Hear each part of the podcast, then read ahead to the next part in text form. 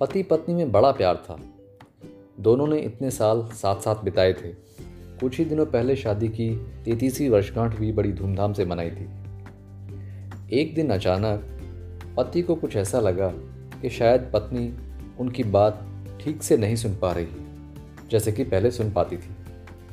इसी चिंता में पति ने बिना पत्नी को बताए एक दिन अपने फैमिली डॉक्टर से परामर्श किया। डॉक्टर ने कहा परेशान ना हो मैं आपको एक साधारण सा टेस्ट बता देता हूँ। आप पहले खुद ही घर पर चेक कर लें फिर निश्चित होने के बाद उन्हें मेरे पास ले आएँ।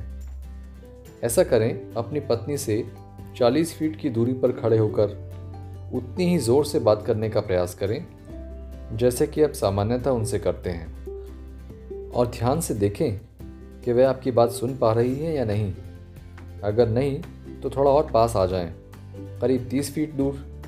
यदि फिर भी नहीं सुने तो 20 फीट और फिर 10 फीट की दूरी से चेक करें। इससे हमें ये पता चल जाएगा कि आपकी पत्नी को कितनी पावर की हेयरिंग एड की आवश्यकता है। अगले दिन जब पत्नी किचन में खाना बना रही थी तो पति ने 40 फीट दूर दूसरे कमरे में जाकर पूछा, सुनो, आज खाने में क्या बना रही हो? थोड़ा इंतज़ार करने पर भी जब कोई जवाब नहीं सुनाई पड़ा तो उन्होंने पास आकर अपना सवाल दोहराया। सुनती हो, आज खाने के लिए क्या बना है? फिर भी कोई आवाज़ नहीं आई और वह पत्नी के और पास आए और करीब बीस फीट दूरी से पूछा, खाने में क्या बना रही हो?